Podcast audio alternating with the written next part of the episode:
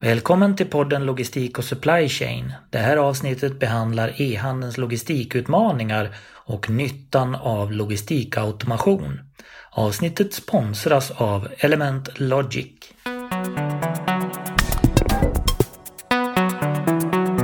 Välkommen till podden Logistik och Supply Chain. Idag ska vi prata om e-handelns logistikutmaningar men också om, specifikt om logistikautomation. Idag har jag med mig Oskar von Konov som är CEO på Naked, Thomas Karlsson, VD för Element Logic och Petri Prinsis, Senior Business Developer på Postnord.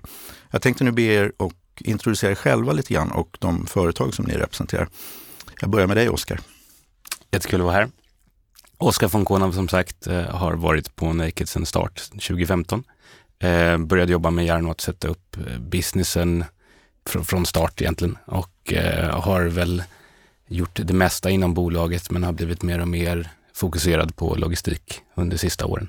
Jag eh, kommer inte från logistikbranschen tidigare utan har jobbat som managementkonsult innan och eh, har nu kommit in på den här banan.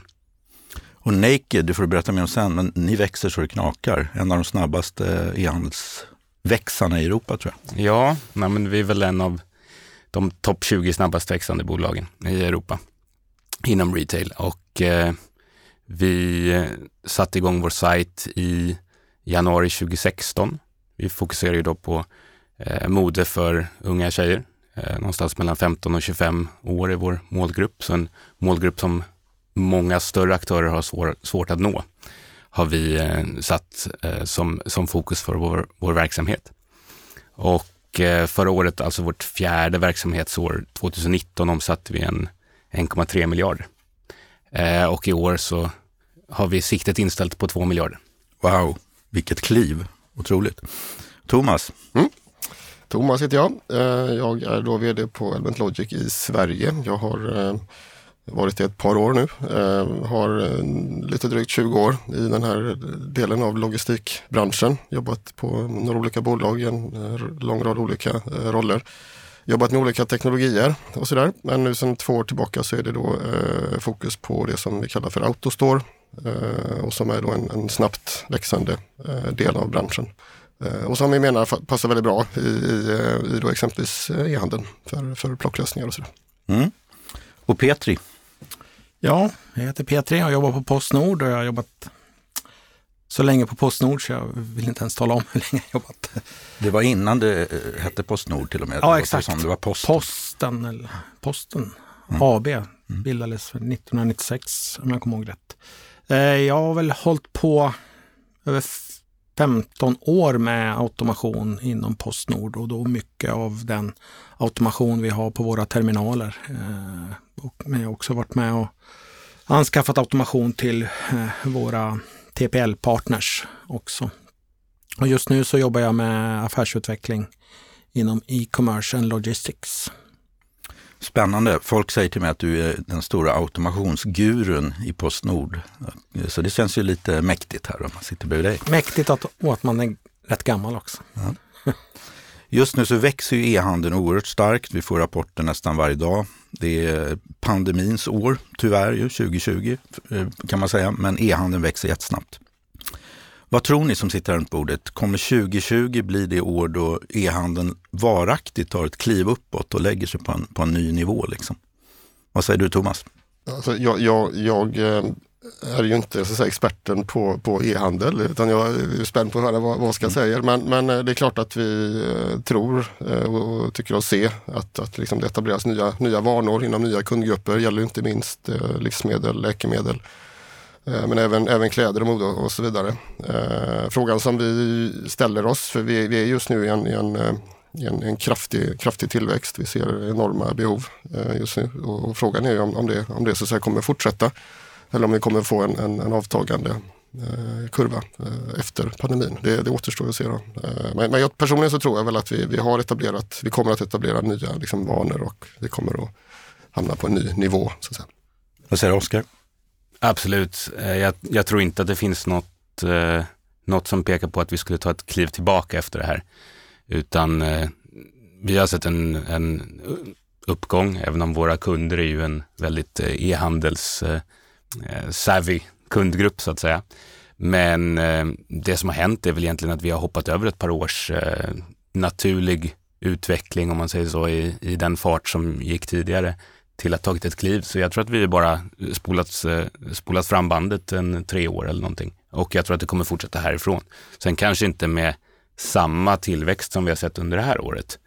Utan det kanske går ner till eh, någon slags liknande tillväxtfart som, som har varit tidigare. Men jag tror verkligen inte att vi kommer ta ett steg tillbaks härifrån. Petri, Postnord följer ni det här hela tiden och jag läser med stort intresse era rapporter och barometrar och allt sånt där. Eh, du som ser det här lite grann inifrån. Ni planerar förstås för en framtid där e-handeln kommer att bli mycket större och fortsätta att växa. Absolut, det gör vi och vi försöker använda de resurser vi har på ett ännu bättre sätt. Det är ju rätt dyrt att bygga, bygga nya terminaler och sånt. Vi invigde ju här för ett tag sedan Helsingborg för att möta den ökade volymen så att säga. Men eh, det är klart att den här ökade e-handeln, den är ju här för att stanna och det kommer ju, vi kommer ju handla mer saker som vi normalt inte handlar. Jag tror det är en, lite över 10 procent av det vi själva omsätter som vi handlar via e-handeln. Så det finns ju väldigt mycket annat att ta och vi ligger ganska långt bakom Storbritannien och enormt bakom Kina och nu är Kina kanske lite speciellt men vi kommer ju handla mer och mer enkla eller tråkiga saker. Dagligvaror? Exakt. Kablar eller vad som helst. Och det här med e-handeln business to business är någonting som man ser växer allt mer också. Och jag vet att ni på något vis planerar för och ser att eh, konsumentbeteendet överförs mer till business to business-världen där man ställer krav på liknande typer av tjänster. Ja, och de funktioner som konsumenter har ser vi ju att eh, hur kan vi då använda dem för, för, för företag? Samma, samma smidighet, samma valmöjligheter och så vidare. Jag menar, det är egentligen när vi ser försändelsen hos oss, då är det, jag brukar säga att det är ett brunt paket med streckkod på om det var från ett företag till ett annat företag eller om det var från ett företag till en privatperson. Ja, det, det är samma sak. Så, så, att vi försöker bygga ihop vår funktionalitet så att det ska passa alla typer av flöden. Mm. Ska vi prata lite brett om det här med logistikutmaningar i e-handeln? Eh, de senaste åren pratar man mycket om last mile och snabbhet, men det kan ju inte vara allt, utan det måste vara liksom ett spektrum av saker som man måste tänka på rent logistiskt och jobba med. Säger du där, Oskar? Nej men absolut. Eh, för, för vår del så skulle jag nog ändå säga att just last mile är det som är mest komplext. Idag har vi två lager, men vi hade fram till nyligen då i augusti i år bara ett lager nere i eh, Nederländerna. Eh, och utmaningen för oss har ju varit att skapa en, en bra kundupplevelse i respektive land som vi servar, för vi servar hela, hela världen. Eh, nu fokuserar vi inte på alla länder i, i världen, men eh, på, på de stora länderna i EU så måste vi ju ge en, en lokaliserad leveransupplevelse. Och eh, det gör att vi, vi har väl upp en, uppemot 20 till 25 stycken leverans, eh, alltså carriers. Sen så är det utspritt på alla länder i Europa. Men det är den eh, knepiga biten för oss, att både göra en snabb leverans, en eh, leverans som kunderna gillar och som, eh, som även funkar enligt Unit Economics då, för ett, ett paket med den eh, average order value som vi ligger på ungefär.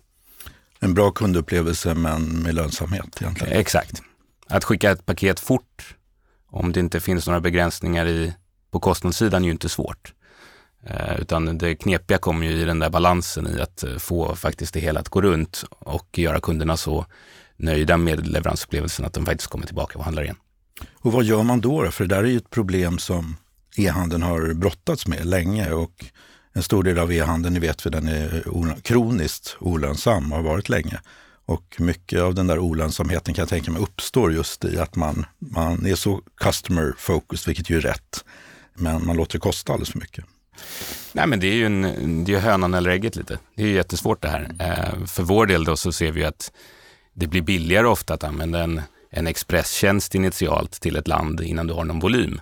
Men sen så när vi kommer upp eh, över en viss volym så kan vi ha dedikerade lastbilar som går in till det landet och eh, vad vi säger då, injicera i det lokala flödet i det landet för att få ner eh, kostnaden och upp kundupplevelsen. Men, men naturligtvis, du måste investera i eh, kundupplevelsen initialt för att även få den där traction i, den land, i det landet som behövs för att få, få upp volymen naturligtvis. Så det, det, det, är en, eh, det är en svår fråga, särskilt om man ska agera internationellt. Som, som leverantör liksom till, till den här e-handelsindustrin eh, så tänker vi eh, och jobbar jättemycket med hur, hur liksom våra lösningar kan eh, eh stötta när det gäller liksom snabb anpassningsförmåga. För, för eh, när det växer och saker och ting ändras. Eh, det kan inte vara enkelt i den här otroligt liksom, volatila tillvaron att, att, att, att, att sitta och sätta logistiksystem och logistiklösningar. Så det, så det jobbar vi jättemycket med. Hur, hur, hur vi kan hjälpa till med så mycket flexibilitet och skalbarhet och så som möjligt. Mm. Så det, det, det, tror vi från, från vårt perspektiv måste vara en av de stora, stora utmaningarna. Hur kan ni bidra till det? Då? Det handlar om, om, om att hitta liksom, eh, attraktiva lösningar eh, där man så att säga, inte målar in sig i några hörn. Eh, menar, det, är, det, är ingen hemlighet att, att, att våran, våran teknologi Autostore passar bra i konventionella lagerbyggnader till exempel.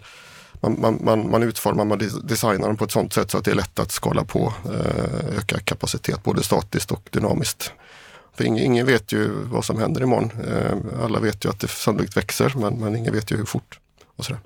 Vi har ju från start liksom sagt att vi, vi fokuserar just nu på, på tillväxt. Det, det är så vi skapar eh, mest, eh, mest värde för våra, våra ägare mm. och eh, det, är, det är det som vi tycker, eh, tycker, tycker är, är roligt och eh, sen så på den här vägen så rör vi oss varje år eh, mot bättre och bättre lönsamhet. Men vi har från start investerat i Eh, tillväxt och eh, sätta upp den här, eh, det här maskineriet som krävs för att nå lönsamhet längre fram.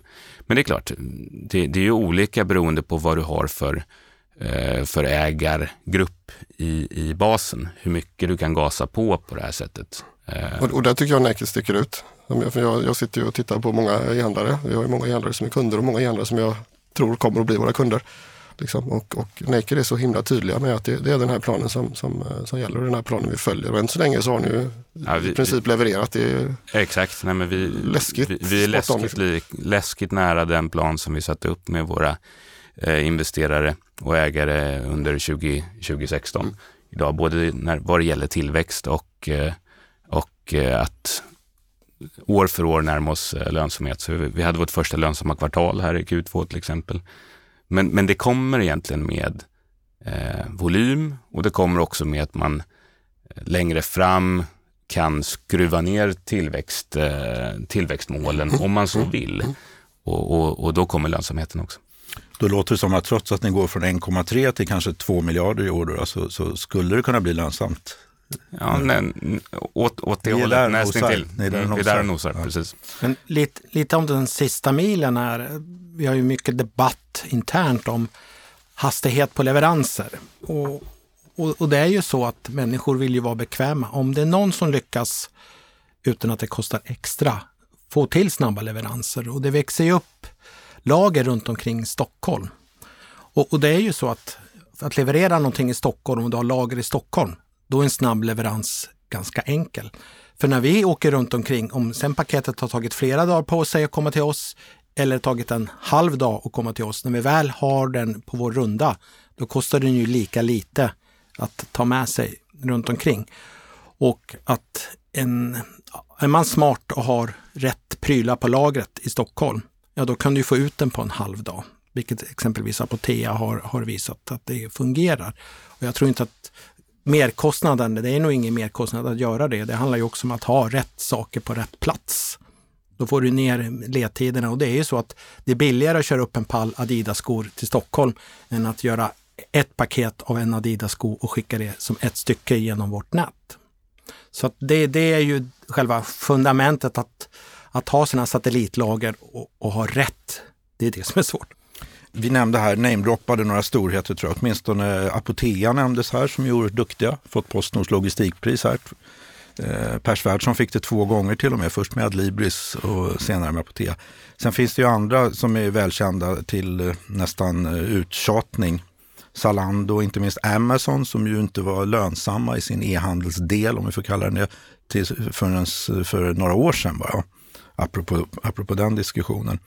Men, eh, och Boost också som har Autostore och Sportamore är också en annan aktör med Autostore. Lite sådär eh, eh, min fråga då är, finns det några gemensamma nämnare, förutom att ett par av de här autostore, då, finns det några gemensamma nämnare mellan de här bolagen som, som, som blir duktiga på logistik? Vad är det de gör rätt så att säga? Har ni några synpunkter så spontant runt bordet? Det är lite tråkigt svar kanske, men jag, jag tror ju att, att, att, det handlar om att, att, ha stort fokus och ägarskap på, på liksom logistiken och integrera logistiken i sin, eh, sin, eh, sin affärsmodell. Eh, det måste vara högt på agendan, det måste vara stort fokus. Det, det, tror jag är liksom A och O. De, de, som inte sätter logistiken som e-handlare liksom överst på, på agendan, de, de, de, tror jag inte kommer att, att hålla i längden. Liksom. Det, det, det är min tro. Och de som kan vänta på resultatet.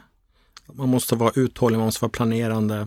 Man kanske måste vänta tio år innan, innan pengarna trillar in. Så att säga. Mm. Det är uthållighet. Va, va, va, nu, ska, nu är det Oskar som är experten här såklart, men, men eh, alltså, eh, som e-handlare eh, så har man ju inte liksom direktkontakt med sina kunder. Man, man, man, eh, utan man möter ju kunden någonstans i leveransögonblicket. Vi pratade om last mile tidigare. Och, och det enda som krävs för att jag ska sluta handla av, av, av en e-handlare är att jag får en, en, en sunkig leverans. Att jag får, jag får liksom dåligt med information. Ehm, så, så, att man måste ha koll på sin logistik och, och, och, som konsument så man vet ju vilka som brukar fungera och vilka som inte brukar fungera. Det är klart att det styr mina, mina konsumtionsmönster. De, de som har det tuffast är väl naturligtvis det där produkterna är väldigt generiska. Eh, om vi tar Apotea som ett exempel. Jag menar, det de kan konkurrera på är ju egentligen pris och leverans. För att eh, det här är, och sortiment naturligtvis, men det här Eh, den här hudkrämen finns ju på en uppsjö av olika ställen, både i fysisk handel och i eh, online. Och då blir det ju än viktigare att vara riktigt snabb och riktigt duktig på logistiken. Eh, det är naturligtvis viktigt för, för någon som oss också.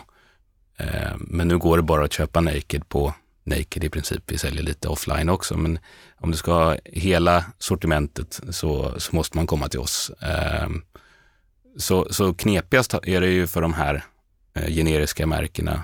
Men sen så är ju kunderna så pass, börjar bli, och särskilt vår kundgrupp, börjar bli så pass krävande idag och vana vid de här snabba leveranserna att det räcker inte bara med brand utan det måste gå eh, ihop med en bra leveransupplevelse. Du sa väldigt ödmjukt till mig här innan i ett annat sammanhang att logistik och supply chain i all ära, visst det är jätteviktigt, men det är lite av en hygienfråga. Eh, det är varumärket och produkterna som är vår absoluta edge. Precis. Det ska, det ska man kunna konstatera i all ärlighet, även om vi sitter här och pratar om, om logistik och supply chain just nu. Ja, vi är en eh, supportfunktion för, för det andra, det är någonstans mm. det som är vår core. Mm. Jag tänkte vi skulle komma in lite mer på det här med automation nu då, eftersom vi har automationsexperter här, två stycken. Eh, Petri och Thomas. Eh, kan ni ge lite bra exempel på hur logistikteknik, typ automation, behöver inte bara begränsa oss till de här automationslösningarna som ni känner till allra, allra bäst, men vad det kan ge för några fördelar och nyttor, konkurrensfördelar för e-handeln generellt? Nej, men det första man tänker på när det gäller automation, det är att öka effektiviteten, det vill säga att spendera mindre timmar på att, på att göra det jobb man ska göra. Det är väl det första, men också ökad kvalitet på det man gör och också bättre utnyttjande av de kvadratmeter man har tillgängligt. Det är väl de tre områdena som jag först och främst tänker på. Och det är det först och främst vi har som grund när vi ska räkna hem en investering. Det är alltså komprimera och sen är det plock, eh, produktivitet? Produktiviteten, mm. absolut.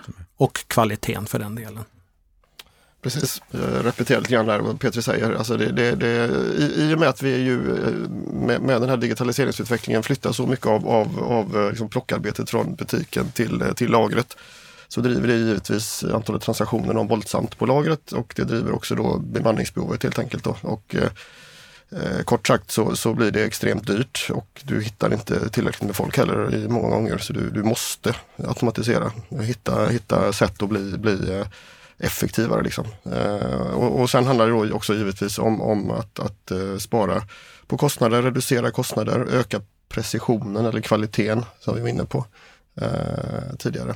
Eh, en, en, en liten spin-off eller positiv bieffekt av, av de här automationslösningarna, automationsprojekten, det är att du upplever vi i alla fall många gånger, eh, får betydligt bättre koll på din masterdata. Det, det är också en förutsättning för att, för att lyckas med ett automationsprojekt och det, det är det många som inte är särskilt duktiga på när de, när de går in i, i automationsprojekten. Man hör ofta också kommentarer av typen att man måste ha koll på sina inleveranser och att liksom arbetet börjar mycket tidigare i kedjan. Det räcker liksom inte att sätta Nej, in precis. Så jag brukar säga det och det har jag sagt till Oskar också. Eh, det räcker inte att ställa dit en, en autostore utan, eller, eller en, en, en annan automationslösning för den delen. Utan, utan för att den ska prestera på, på, på så nära max som möjligt så måste du skapa liksom rätt förutsättningar. Du måste liksom eh, tuna, vrida på rattarna på ett sånt sätt så att, så att du verkligen får ut max, maximal produktivitet ur, ur, din, ur din investering. Och då är in, in eh, transporterna eh, en jätteviktig del i det. Att du liksom lagrar in godset på ett sätt som gör att du också kan vara effektiv sen när du plockar. Men det är väl inte bara för just lagerautomation utan gäller ju nästan vilken process som helst, när du sätter in någonting som är, ska fungera automatiserat så börjar man ställa frågor kring eh, kringliggande saker, mm. vilket är väldigt positivt. Mm. Eh, varför gör vi så här?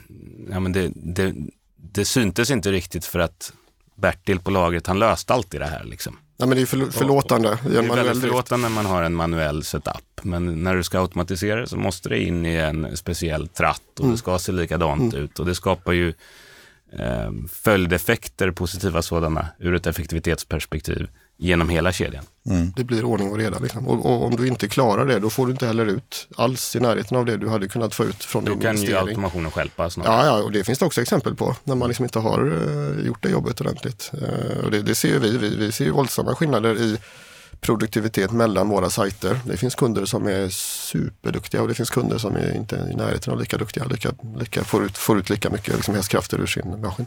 Mm. Så det, det är viktigt. Ja, lägger man som ni, Oskar, 100 miljoner på en, på en sån här satsning då vill man ju ha ordning på grejerna, liksom både före, under och efter på något sätt i, i flödet förstår jag.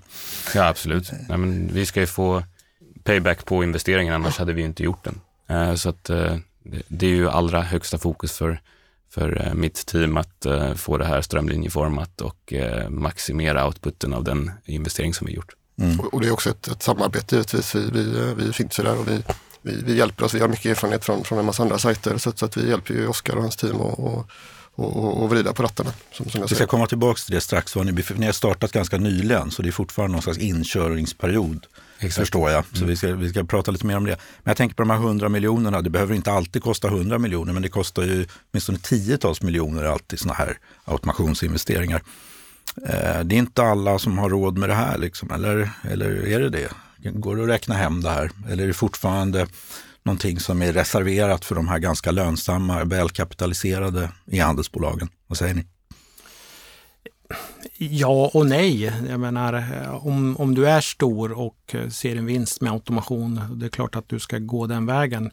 Men eh, om du är ett mindre företag, det är klart att då måste man ju titta på att kanske ha andra lösningar, dela resurser med andra, andra företag, alltså dela automation och dela lager. Det, det är väl ett sätt att komma runt det, men då gäller det att hitta rätt samarbetspartner som, som säljer den förmågan så att säga.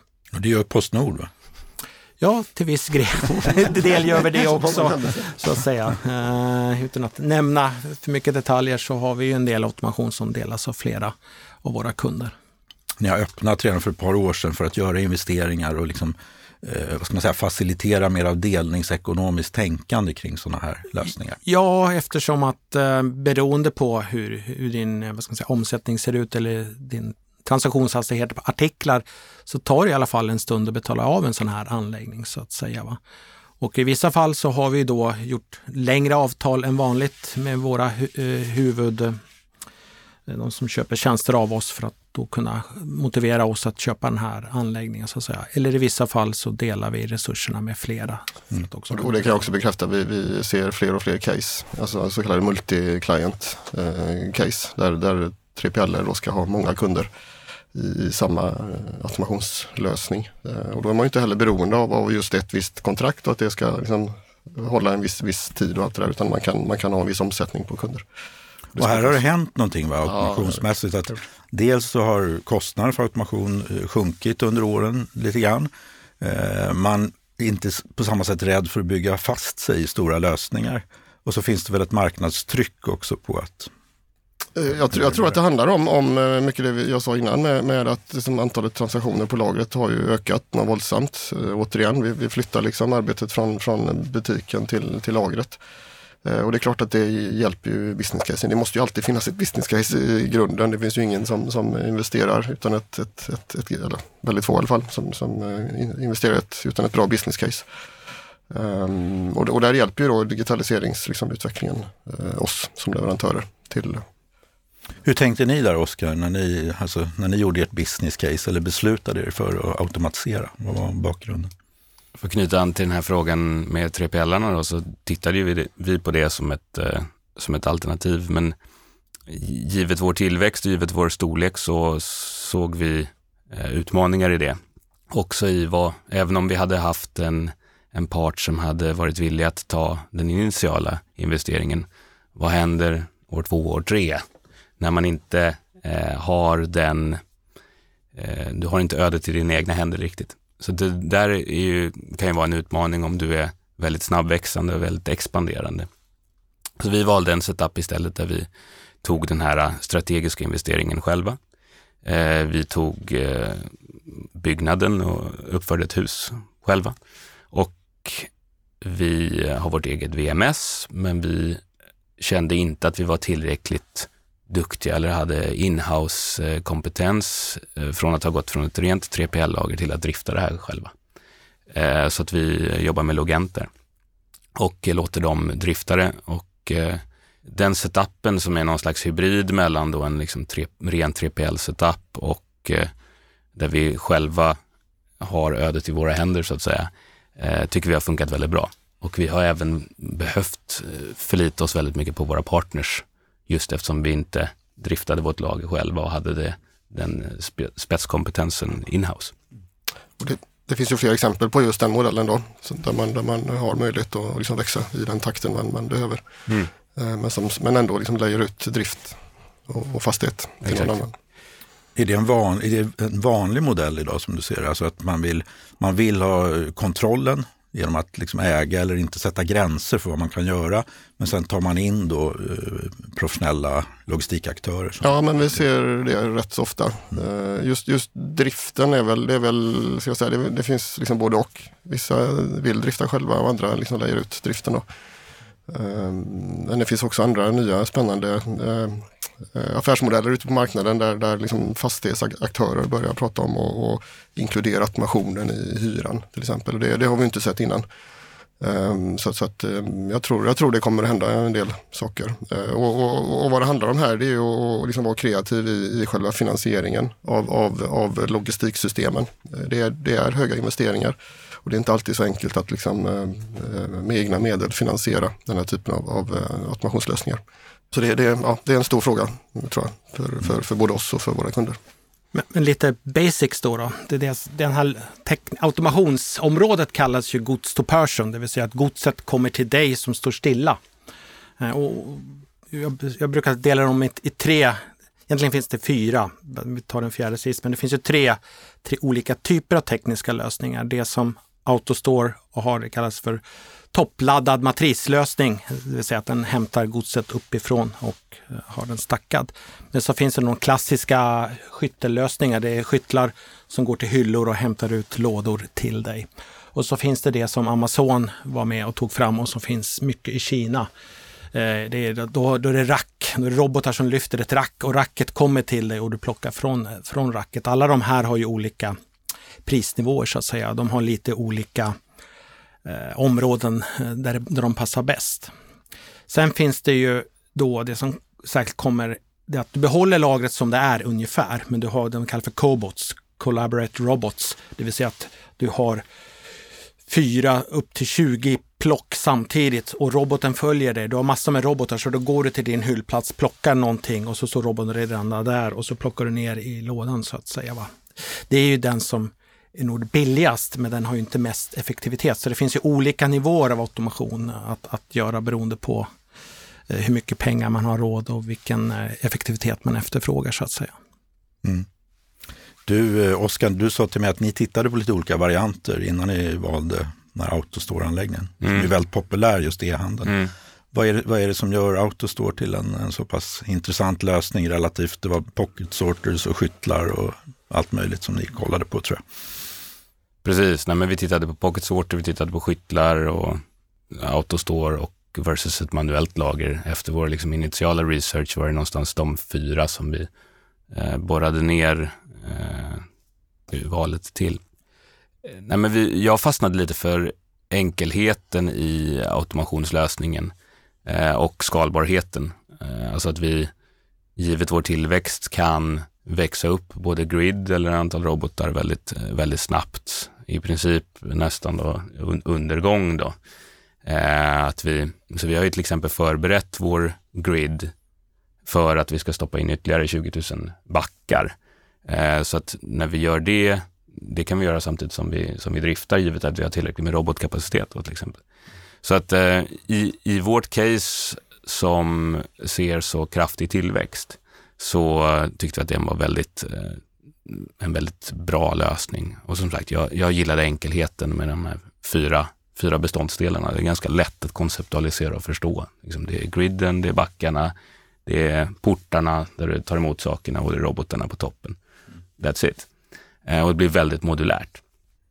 Vad säger du Petri som är kanske mest oberoende från tekniklösningarna här? Är det, ja, men är, är, är, en sån här gridlösning passar ju bra för e-handel. Och nu för jag antar att det är mycket en artikel per orderrad jämfört med TPL där det är många artiklar per orderrad. Absolut. Och, och en sån här gridlösning, man vill inte ha allt jag kommer bli rättad strax, men allt för mycket olika hastighet på omsättningen på lagret, för då betyder det att robotarna måste vid sidan av bygga om lagret hela tiden för att optimisera. Ju, när, ju mer jämnare omsättningshastighet man har, desto bättre passar det i en sån här grid.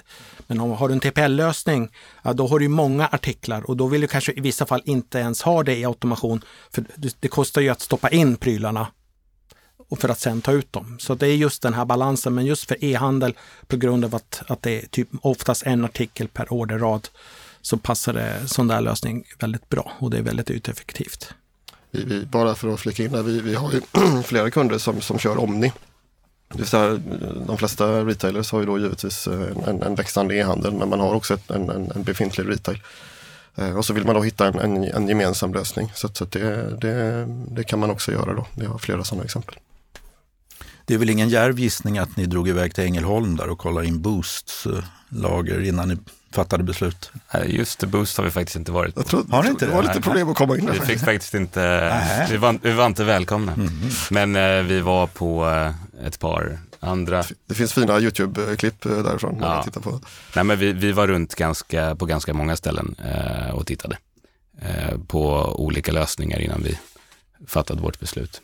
Mm. En av våra kunder i Norge var bland de första med Autostore komplett. Mm. Det är en av de första, inte den första men en av de första. Mm. Mm. Det leder oss in på det här med Autostore som ju är en teknologi som har funnits sedan 80-talet tror jag. Eh, och det finns eh, i alla fall en historik bakom de här båda, eh, den här mannen som jag just nu har förträngt namnet på, i alla fall som var själva uppfinnar-Jocke. Och så var det väl hans bror också som var involverad i verksamheten på något vis. Ja. Nu famlar jag lite, men, ja, men Thomas, du kan hela den här storyn, ja, den, är, den är rätt fascinerande. Ja, till att börja med så, så jag, jag representerar inte Autostore, jag representerar ju Element Logic. Vi är distributör av Autostore. Det finns andra det finns distributörer många, det är tiotal över, över världen. Ja, det finns eh, några globala och så finns det en massa liksom, lokala mm. distributörer också. Eh, återigen, vi, vi var först i och för sig, eh, så vi har varit med längst kan vi hävda. Vi har ju en, en betydande del av, av, av marknaden också globalt. Så. Eh, och, och Autostore, alltså det, det, är ju någonting som eh, kommer ifrån ett bolag som, eh, som då hette och, och egentligen fortfarande heter Hatteland. En, en, en, ett bolag som höll på med diverse elektronikkomponenter. Ett norskt bolag placerat in the middle of nowhere ute på västlandet. En timme ungefär innanför Haugesund ställe som heter Nedre Vats. Ehm, de, de sålde eh, och gick bra. De sålde elektronikkomponenter mycket till shipping, eh, växande oljeindustri och så vidare i, i, i Norge. Ehm, och de fick eh, ont om plats på lagret. Ehm, det är trångt där bland fjordarna och fjällen helt enkelt och man tröttnade på att hålla på att bygga ut lagret stup i kvarten. Och då hade man en, en, en eh, väldigt driftig eh, eh, teknisk direktör som jag också glömt namnet på, men det står på hemsidan, som, som en dag satte sig och funderade liksom, och, och kom då på att kan man liksom inte för att få det betydligt mer kompakt kan man liksom inte ställa grejerna på varandra. Måste man ha en massa luft i lagret, alla de här gångarna och alla den här all, all, all, all den luften som egentligen finns i ett traditionellt lager. Och även i andra automationslösningar ska tilläggas. Många av dem fanns ju på den här tiden. Och detta var då slutet på 90-talet. Eh, och man eh, utvecklade det här så kallade Cube Storage-lösningen och Autostore var, var född. Och man fick den här lösningen, någon sorts prototyp på plats på, på lagret där ute i Nedre Vats eh, och den fungerar ju. Eh, och man kom på då att man kanske skulle börja sälja den här ut på, på marknaden. Så man, man eh, började leta efter eh, distributör. Och då fanns det på den tiden ett bolag som hette Arkiv och Lager. Och där kommer de här två bröderna in, eh, också norskt då, då eh, grundat 85. Eh, men början på, på, eh, på 2000-talet så började man liksom prata om hur man skulle kunna liksom få snurr på den här, den här teknologin. Så bröderna Kjell och Dag Adler Blackstedt som fortfarande finns i, i, i bolaget som numera heter Element Logic eh, tog sig an det här och började liksom eh, bearbeta marknaden och på den vägen är det. Så Komplett var en av de första ehm, eh, anläggningarna som, som levererades. Den är ju ganska betydande men det finns det finns eh, några till väldigt, väldigt tidiga, betydligt mindre då, anläggningar. Men det är rätt fascinerande att idag pratar vi mycket om cobots och avancerad eh, kamerateknologi och sensorteknologi och allt möjligt. Men fundamentet för den här teknologin, den är ändå många decennier mm.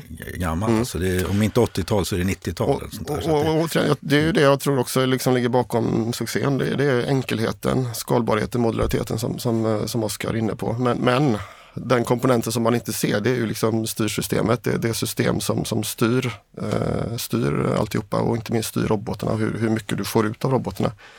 Eh, och nu, nu eh, ett bra exempel på liksom innovation och utveckling släpptes ju häromdagen förra veckan. Eh, någonting som kallas för, för routing. En, en helt ny styrmjukvara som, som ökar effektiviteten på, uppe på griden hos robotarna. Betydande. De kan alltså köra mycket, mycket tätare än vad man kunde göra innan. Så nu kommer vi kunna få ut ännu mer hästkrafter från, från anläggningarna framöver. Mm. Så det är häftigt. Ja, det är en fantastisk historia. Och, och sen några år ägs Hatteland av svenska EQT. Så jag. Man förvärvade det här bolaget för massor med miljarder. Man förvärvade det för massor av, av, miljarder och sen förra året så sålde man det för, för uh, ohyggligt många fler pengar än vad man köpte det för till ett, ett till ett amerikanskt eh, investmentbolag. Mm. Så att, uh, Autostore är numera eh, sålt till andra sidan Atlanten och det är klart att de nya ägarna har, har bakat in i sitt business case för, för, för det här köpet eh, rätt så ambitiösa förväntningar på ytterligare växt. Då. Var ser man den största tillväxten just nu förutom i vårt närområde? För här går det alltså, ganska bra. Sverige är ju, eh, inte officiellt det här är, men, men, men äh, fick reda på häromdagen att Element Logic Sweden är faktiskt den största kunden till Autostore i 2020. Det tror jag inte bara beror på att Autostore säljer så bra i, Sverige som det gör. Utan, utan det har säkert lite sådana här corona-relaterade effekter också. Att, att, att, att jag menar, ja, vi är hyggligt opåverkade i, i det här landet. Eh, men, men, men fram tills rätt så nyligen så såldes ju de flesta anläggningarna i USA. Så att, att, USA växer kraftigt och vi ser ju kraftig tillväxt också på, på en lång rad andra marknader eh, worldwide. Eh, där man då också tar, eh, tar marknadsandelar och, och antalet anläggningar passerade ju här i, ja, ganska nyligen 400 och sist jag kollade så var vi uppe i 450 kanske så det, det, det, det ökar något våldsamt. Och återigen, flexibiliteten, skalbarheten, modulariteten tror jag är det som, som liksom ligger bakom. Ehm, jag, jag, har ju jobbat med många olika teknologier och, och personligen är jag helt såld. Jag har varit med och, och, och krånglat med mycket komplexitet och sådär. Ehm, svåra, svåra projekt där man liksom kundanpassar ehm, medan Autostore är i princip likt. Man, man bygger med Lego-klossarna och det fungerar från dagen, varenda gång. Hur ser det ut med leveranstider? Det är bra. De har eh, sedan många år eh, har, har då Autostore investerat i en, en eh, fabrik, den ligger i Polen, där man då tillverkar själva automationsutrustningen, robotar och portar och eh, den har gott om kapacitet fortsatt. Man kör väl två skift numera. Eh, man kan skala upp en med fler skift. Vi körde ju ett extremt tajt projekt med Element. Jag väntar på att skulle nämna det, precis. Som, jag tror vi signade på julafton, gjorde vi inte det? Du och jag Thomas. Dagen innan. Dagen innan julafton. Ja, 23. Ja. Och eh, Julafton nu 20, 2019. 2019, exakt. Och i april, om jag inte minns fel, så var betongen i huset eh, nästan där i hela huset. Stort sett. på den biten där ni skulle komma in så hade den precis torkat. Eh, och i juni någon gång så var vi väl i princip klara med hela eh, infrastruktur, Mm. setupen och sen så körde vi lite tester i juli och sen körde vi live i augusti. Vi körde ju till och med live några, Några dagar tidigare, ja. tidigare än vad vad var sagt. Så vi var en vecka innan. Så det, det gick fort. Ja. Eh, Så nu har det gått två månader ungefär. Då. Exakt. Och eh, det brukar vara ganska långa vad ska man säga, inkörningsperioder för sådana anläggningar. Mm. Ibland eh, ett halvår, ibland ännu längre. Efter jag förstår. det. Men här, det, här har det gått undan också. Ja, det beror på hur man, hur man definierar inkörningsperiod, men vi har ju varit liksom live egentligen från, från dag ett med att skicka ut kundordrar. Så jag skulle säga att automationen som sådan har väl funkat eh, klockrent. VMS har funkat väldigt bra.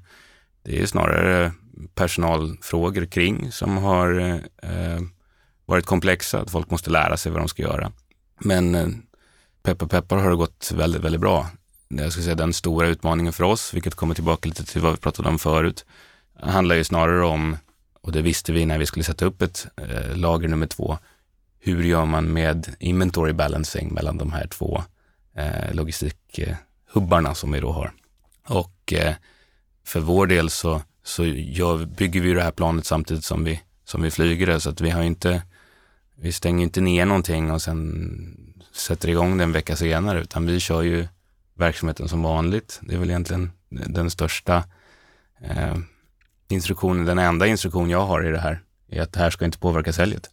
Mm. Så, så det är den stora komplexiteten och se till att vi rampar upp volymen i det här nordiska lagret samtidigt som vi säljer som vanligt och ska försöka hålla nere då kostnaderna i, i postage Mm. eh, så att det inte blir för mycket split orders till kunderna och också eh, hålla uppe kundnöjdheten för ingen vill ju ha två paket när man kan få ett.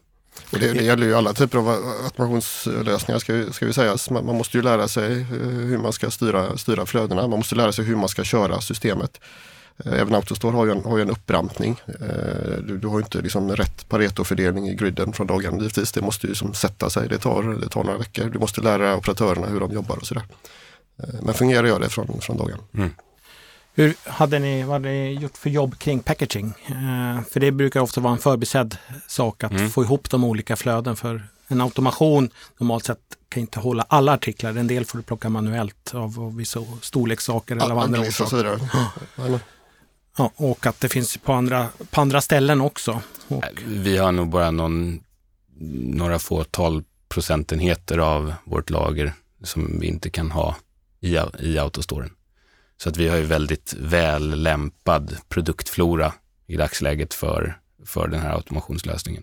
Men eh, naturligtvis finns det stora saker, eh, vinterjackor och så vidare som eh, även om de skulle gå ner i en back så blir det kanske inte supereffektivt eh, nyttjande av, eh, av din lager, lagringskapacitet. Då. mycket luft. Exakt, så de har vi ju på hylla och så gör vi ett konsolider- konsolideringsblock då istället. Hur tänker man rent så här riskanalytiskt? Jag hörde åtminstone för ett par år sedan att man var rädd för att gå in i den här typen av automation för man menar att man, man låser ju in då, om man, om man enbart har en automationslösning och inte kör parallellt med en manuell lösning också, så Mm. blir man så här, det blir väldigt volatilt eller man blir väldigt riskutsatt. Är det där mest eh, en sån här gammal oro eller det finns, lösningar att hantera det på? jag tror det är vad jag upplever när jag pratar med eh, folk om automation som inte, eh, Eh, inte har jobbat med det är att man har någon slags bild av att man stoppar in en sån här automationslösning och sen så löser sig alla kapacitetsproblem.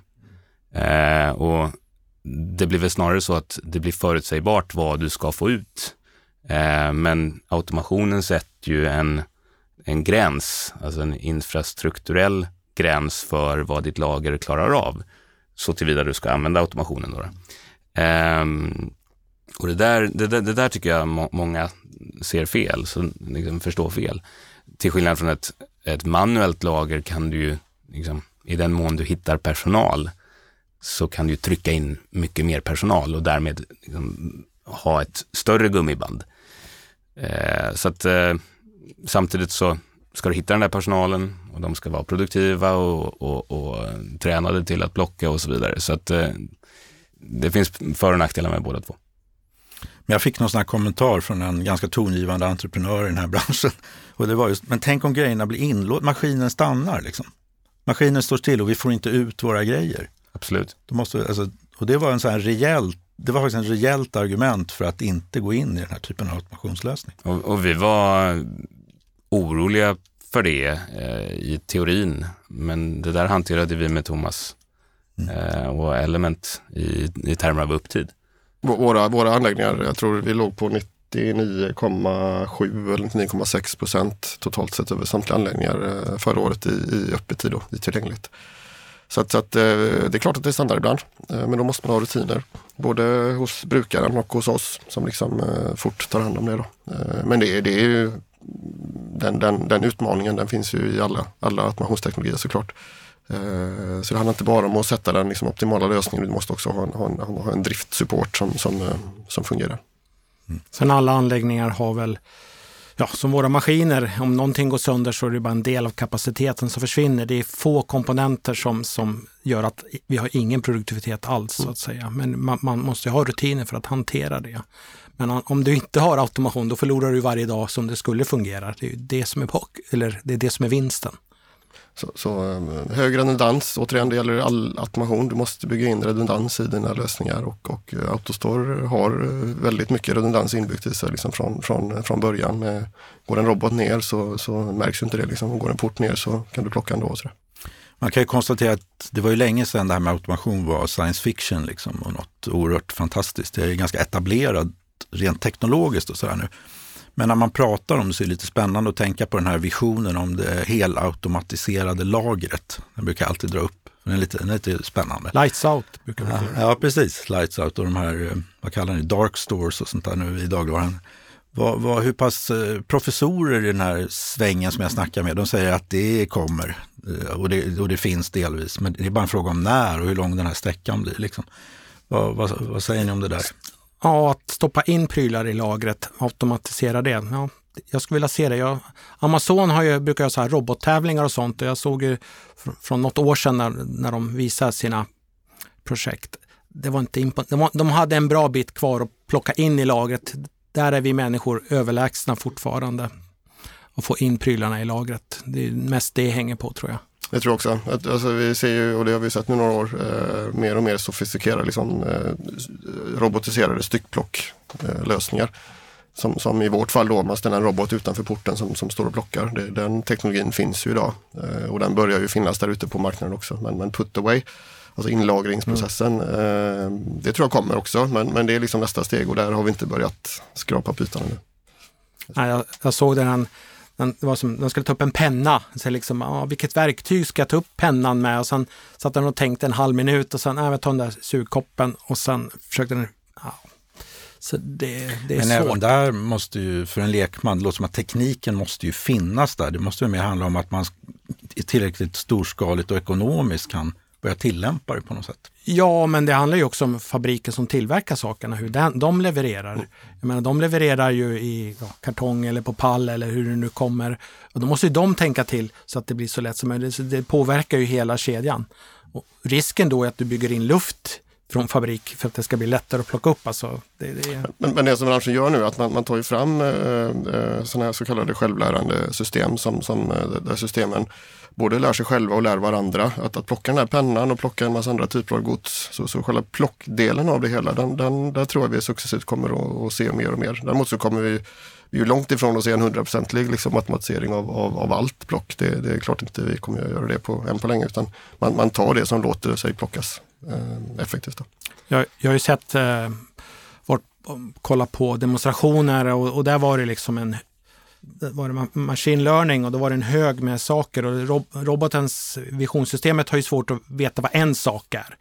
Men eh, ju mer den plockade, desto mer fick den uppfattning om varje enskild sak för ur den här högen. Och ju, ju mer den plockade av högen, desto fortare och fortare gick det. Så det finns ju lösningar. Men sen är det just hur, hur ska jag plocka? Ska jag suga? Ska jag klämma? Ja, det, det är massa sådana tekniska utmaningar som det finns att göra det här på ett effektivt sätt. Mm. Men även det har gått väldigt snabbt framåt måste man säga, bara på några år. Det var inte länge sedan man sa att det här robotiserat styckplock det, det ligger långt fram i tiden och det blir jättesvårt. Men det har ju skett en väldigt snabb Jo, men det finns redan, återigen, det finns mm. redan. Men, men det är ju inte alla case, alla, alla liksom, eh, verksamheter där det liksom så här låter sig göras effektivt. Då. Utan, utan förutsättningarna måste nog vara hyggligt givna mm. först. Mm. Eller ännu så länge. Då. Men det kommer, absolut. Och, och samtidigt, ska du bygga automation för de här edge-casen eller ska du bygga automation för bulken? Och det är för bulken du tjänar mest pengar, edge-casen och bygga för det. Det kan vara svårt att räkna hem, i alla fall just nu.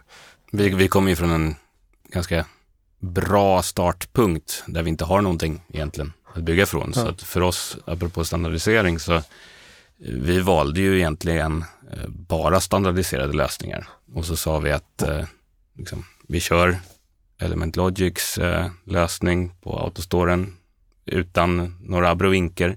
Vi kör eh, Manhattan Scales eh, VMS eh, i det, dess liksom, standardutförande. Eh, vi bygger ett hus som är standardiserat.